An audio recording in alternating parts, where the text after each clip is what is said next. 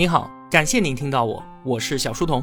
我的音频节目首发平台是在小书童频道微信公众号，小是知晓的小，在公众号里回复陪伴，可以添加我的个人微信，也可以加入我们的 QQ 交流群，回复小店可以看到我亲手为您准备的最好的东西。小书童将常年相伴在您左右。我们正在解读《洞见》，作者罗伯特·赖特。上期节目啊，我们聊了佛教有四法印：诸行无常、诸法无我、有漏皆苦和涅槃寂静。其中啊，诸法无我，我根本不存在，这是最反直觉的。佛陀将所有能够想到的代表我们自身的，像是肉身、意识、行为等等等等，归结为色、受、想、行、识五蕴，并且逐一阐述了，皆不能够证明我的存在。因此啊，五蕴皆空，诸法无我。佛陀认为，自我是一种虚幻的信念，私欲、贪婪、仇恨、狂妄等等一切的恶，都由自我这个源头派生而来。遵循无我的教诲，能够解放意识，方可身临涅槃。现代科学的研究成果啊，也证明佛陀他老人家是对的。我们根本没有什么自由意志，自然选择用来驱使我们的欲望，不过是大脑当中的电流而已。可以被观察、被解释，甚至是被操控。记住那个惊心动魄的裂脑实验。我们以为自己是电影的导演，其实啊，就是一个观众，能够掌控自身的一切，不过只是个错觉。所谓的自我，只是在被动的接受。自然选择会让我们把所有接受的东西，通过自我欺骗的方式给合理化，因为这样更有利于生存。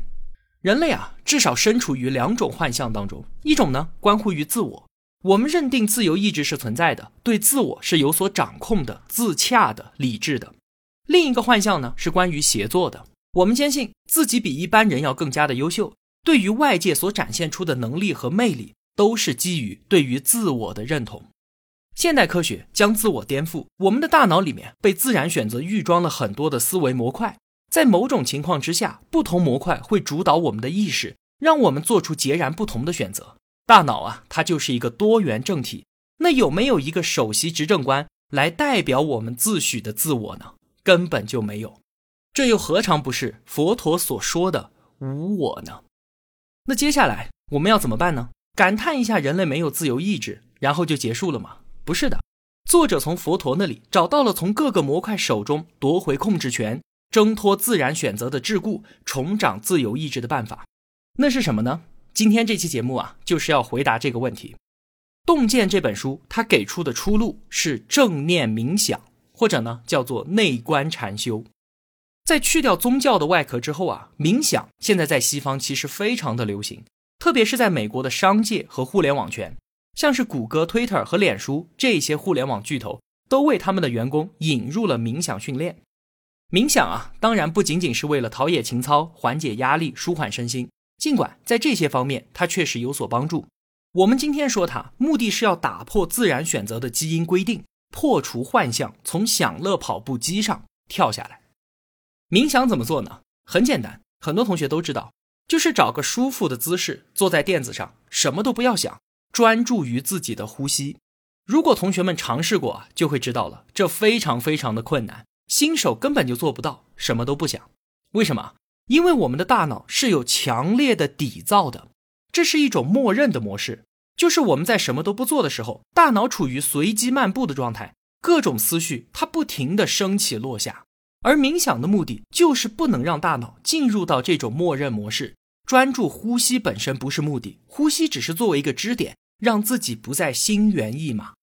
在我们的日常生活里面啊，要关掉默认模式，其实很简单，就是专注做某件事儿，大脑的底噪就不会那么强烈了。但是它一直都在，就像是你现在正在听我的节目，你的思绪会跟着我所说的内容在走，但你经常听着听着，大脑里面升腾起某种想法，然后就把你的意识给拽走了。可能你会很快的回过神来，重新再聚焦到我的声音上。那为什么会这样呢？为什么你会走神呢？你可以说啊，是我的节目不够吸引人，或者说自己的注意力不够集中。但是你应该从来就没有注意过大脑的底噪本身。赖特他在一开始做冥想练习的时候啊，因为自己总是没有办法集中注意力而感到沮丧。但是他的老师告诉他，你注意到自己在走神，这本身就已经是进步了。能够更快的意识到自己进入到默认模式，就能够更快的从中跳出来。随着冥想训练的深入啊，专注在呼吸上的时间越长，默认模式被抑制的就越明显。长期训练会使得思想不再信马由缰的感觉是非常好的，那是一种从喋喋不休的大脑当中解放出来的感觉，获得一种深度的宁静。有时候啊，长时间的专注还会带来强烈的极乐和狂喜。这就是很多的冥想者第二天还愿意坐到垫子上的动力。赖特形容起这种感觉，说像是服用了致幻剂一样，感觉自己穿越了某种界限，进入到了另外一个境界。借此啊，我们可以理性的分析一下念佛修禅这件事情。如果说这是一件非常痛苦并且没有效果的事，那为什么会有那么多人终生修行呢？如果是依靠意志力的话。那么少数毅力非凡的人能够做得到，这是可以理解的。但是我们这个世界意志力是这么的稀缺，而且还有这么多人一生念佛，这就绝对不是意志力的原因了。那会不会是冥想所带来的极乐呢？我没有到达过这个境界啊，所以真相到底是什么，我也不知道。如果你体会过的话，请留言告诉我。赖特他自己在冥想中获得重大突破，是有一次他牙疼。疼痛不断的干扰他，让他没有办法专注于呼吸。干脆，他就把注意力聚焦在牙痛本身，从旁观者的态度去仔细的观察和体会这种感觉。当赖特这么做的时候啊，神奇的事情就发生了。讨厌的牙痛并没有退去，但是在赖特欣然接受了这种之前想要努力避开的感觉之后，疼痛就不能再支配他了。令人厌烦的情绪竟然消退了。这就是某种超脱，或者叫做不执着。冥想关注呼吸的目的，只是关闭默认模式，稳定思绪，这是最最基础的基本功。当我们能够把这个专注力运用在生活当中的时候，就能够让自己以清晰镇定的方式观察正在发生的事情，特别是自己头脑当中的情绪，不管是悲伤、焦虑、烦躁还是喜悦，我们都尝试着换一种角度去体验它。不留恋好的，也不逃避坏的，而就是单纯的体验和观察，把情绪和我们自身剥离开来，就能够不再受到情绪的控制。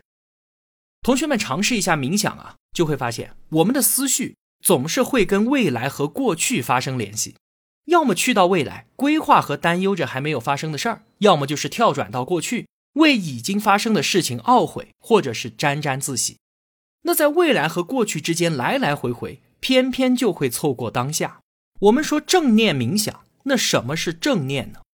正念大师卡巴金给出过定义，他说正念是当我们注意力有意的、不加评判的放在当下的时候所涌现的那份觉知。注意这句话里面啊，除了“当下”这个词之外，还有一个词至关重要：不加评判的，不被好坏的判断所主导。刚才赖特的例子里面，牙疼当然是一个非常糟糕的体验了，带来强烈的负面情绪。你越是与之对抗，就越是被疼痛所劫持。可当赖特他以旁观者的身份，不带评价的审视牙疼的时候，负面的情绪消失了，牙疼作为一个事实被接纳，然后才能被放下。牙疼只是一个个例，那对于所有的情绪，其实都是一样的。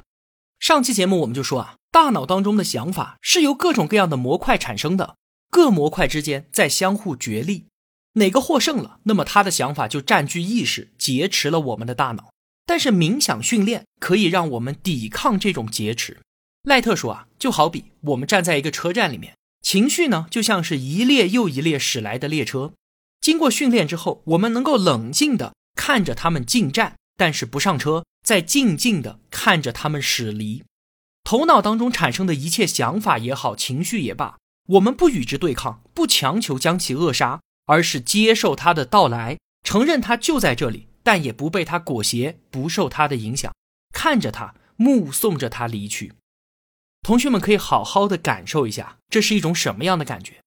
再举个例子，就像是看电影，如果我们被拉进了电影讲述的故事当中，看爱情片会被感动，看悲剧会悲伤，看恐怖片呢会感到害怕。但是，如果我们回过神来，重新审视眼前的画面，这一切啊，不过就是投射在荧幕上的光影罢了，一切都是虚构的，是假的。我们的情绪就不再会被调动的那么厉害了。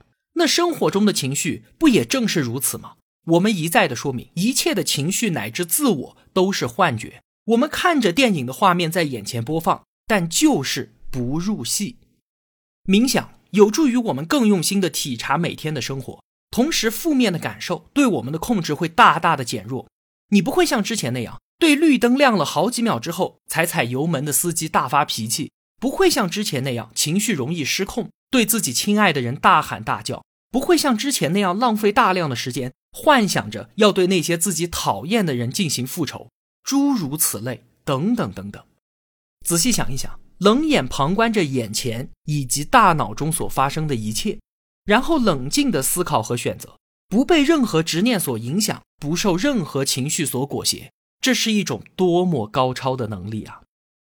同时呢，正念冥想还有另外好处，就是帮我们更好的体会到美，深深的沉浸在每日的感觉当中，能够极大的改变我们的知觉。虫鸣鸟叫会听起来无比动听，砖石树木等等所有东西的纹理都会变得异常的迷人。赖特说啊，在进修期间，他自己在林间漫步的时候。都会不自觉的去爱抚一棵树斑驳的树干。他之前绝对不是这种人，他不是那种会停下来闻花香的人。工作的时候，他吃饭是怎么吃的？可能跟我们很多人都一样，站在厨房的水槽边，直接用叉子插沙丁鱼罐头吃，吃完就扔掉，午餐结束。这就和我们盯着电脑屏幕把外卖倒进胃里一样的。其实这都不叫吃饭了，顶多算是充饥，毫无享受可言。赖特他进修期间啊，走到餐厅里边，发现很多人都是闭着眼睛吃饭的。一开始呢，他也很疑惑，但是很快他就明白了，闭上眼睛，味觉能够更好的被调动，这样吃东西带来的感受会更好。吃一口沙拉，慢慢的咀嚼，不仅品味滋味，还体味质感。食物所带来的那种美好，是他平常从来就没有感受过的。可能有同学会说，这不就是大家都在赞颂的活在当下吗？是的。想要接纳佛学，选择红色药丸，就需要理解活在当下。但是不止于此，这只是正念冥想当中的一部分，它是达成目的的手段，而不是目的本身。那好，我们继续深入聊一聊冥想和自控力的问题。所谓自控力啊，一般就是说用理性压制住感性的欲望，做出符合自己长远利益的决策，对吧？巧克力的美味是感性想要得到的，但是我们动用理性，吃甜的东西会长胖，而且很不健康，所以我不吃。这样一来，感性就像是桀骜不驯的马，而理性呢，则像是紧紧拉着缰绳的马车夫。最终，整辆车是按照马车夫的意志在前进的，对不对？这就是我们对于理性和感性、对于自控力的理解。但是赖特说啊，根本不是这么回事儿。来，实验说话，购物。我们买东西应该是个理性决策的过程吧？这个东西实不实用，使用的频率高不高，价钱是不是合适，多方面权衡，然后得出结果。现在呢，做一个实验，在受试者面前摆出一堆的商品，让他们购买，并且扫描受试者的大脑。在整个购买的过程当中，大脑当中的两个区域是最活跃的，一个呢是负责控制快感的区域。当他们看到自己喜欢的东西的时候，这部分越活跃，那么购买的可能性也就越高。另一个呢是让人产生厌恶感的区域，当他们看到物品价格的时候，这部分就被调动起来了。越活跃代表越不可能购买。请注意啊，这两个活跃的区域都是负责感性的，而大脑当中负责理性的区域呢，在整个过程当中都不活跃，权衡利弊，决定是否购买。好像这是一个纯粹的理性的举动，但其实呢，真正在角力的，竟然是负责产生快感和厌恶的两个感性区域。最后，快感强烈一些，那就买；厌恶多一些，那我就不买。那请问，理性在干什么呢？它只负责给双方提供信息。比方说，这台笔记本真的不错，金属外壳漂亮，散热又好，体积小，还方便携带出门。但是呢，性价比太低，售后还很糟糕。万一坏了，维修起来很麻烦。你看，买还是不买，这就像是两个大胖子在打架，而理性这个小瘦子给这边递根棍子，给那边递个扳手，然后抱着手看着他们两个打，谁打赢了谁说了算。买和不买两个选择都是感性的结果。因此啊，理性根本就不是凌驾于感性之上的马车夫，他们两个更像是大象和骑象人。理性看起来耀武扬威地坐在大象头上，可是大象要往哪边走，骑象人根本就控制不了。回到一开始我们说的吃巧克力的例子，我权衡了利弊，决定不吃巧克力了，这是理性的胜利吗？其实吃跟不吃都是感性模块的驱使，一个模块就是要我们吃高热量的食物。而另一个模块呢，更关注健康和长寿。这两个模块都有着不同的目标，不过是在当下这个时间点，关注健康的模块更强一些而已。然后用各种长胖、不健康等等的理性理由，让结果顺理成章。其实，包括理性在内，这一切都是自然选择的产物。所有的决策从感性开始，以感性结束。理性不过就是扮演了个工具人的角色，感性才是真正的老大。这也就解释了为什么自控力如此的稀缺。但凡想通过压制感性来达到自律目的的行为，都是没有办法长久的。不要寄希望于理性这个弱小的瘦子了。就算偶尔成功，那也不是理性的功劳，而是因为理性背后站着一个更加强壮的感性胖子。所以，想要达到我们的目的。不能从理性入手，而是要从调配感性入手。每一个决定都是各个模块角力之后的结果。为什么我们总是控制不住自己要吃甜食呢？就因为吃甜食这个模块它太强了。在与其他模块发生争吵，要不要吃巧克力的时候，这个模块每获得一次胜利，让我们成功吃到巧克力，巧克力带来的快感就给这个模块形成正向反馈，使它的力量进一步的增强。于是呢，在下一次竞争的时候，它就更容易胜出了。从赖特的这个模块理论出发，我们要做的是什么？就是打断某个模块的正反馈，让它得不到满足感，使之变弱。这个就是冥想的自律法。这听起来有点绕啊，举个例子，很好理解的。比方说，我们正在戒烟，现在呢，烟瘾突然袭来，怎么办？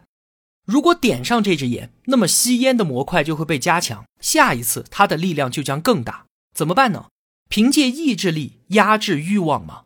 不是的，运用之前我们讲到的冥想技巧，平静的审视想吸烟的感觉，仔细的去体会它，是身体的哪一部分想吸烟？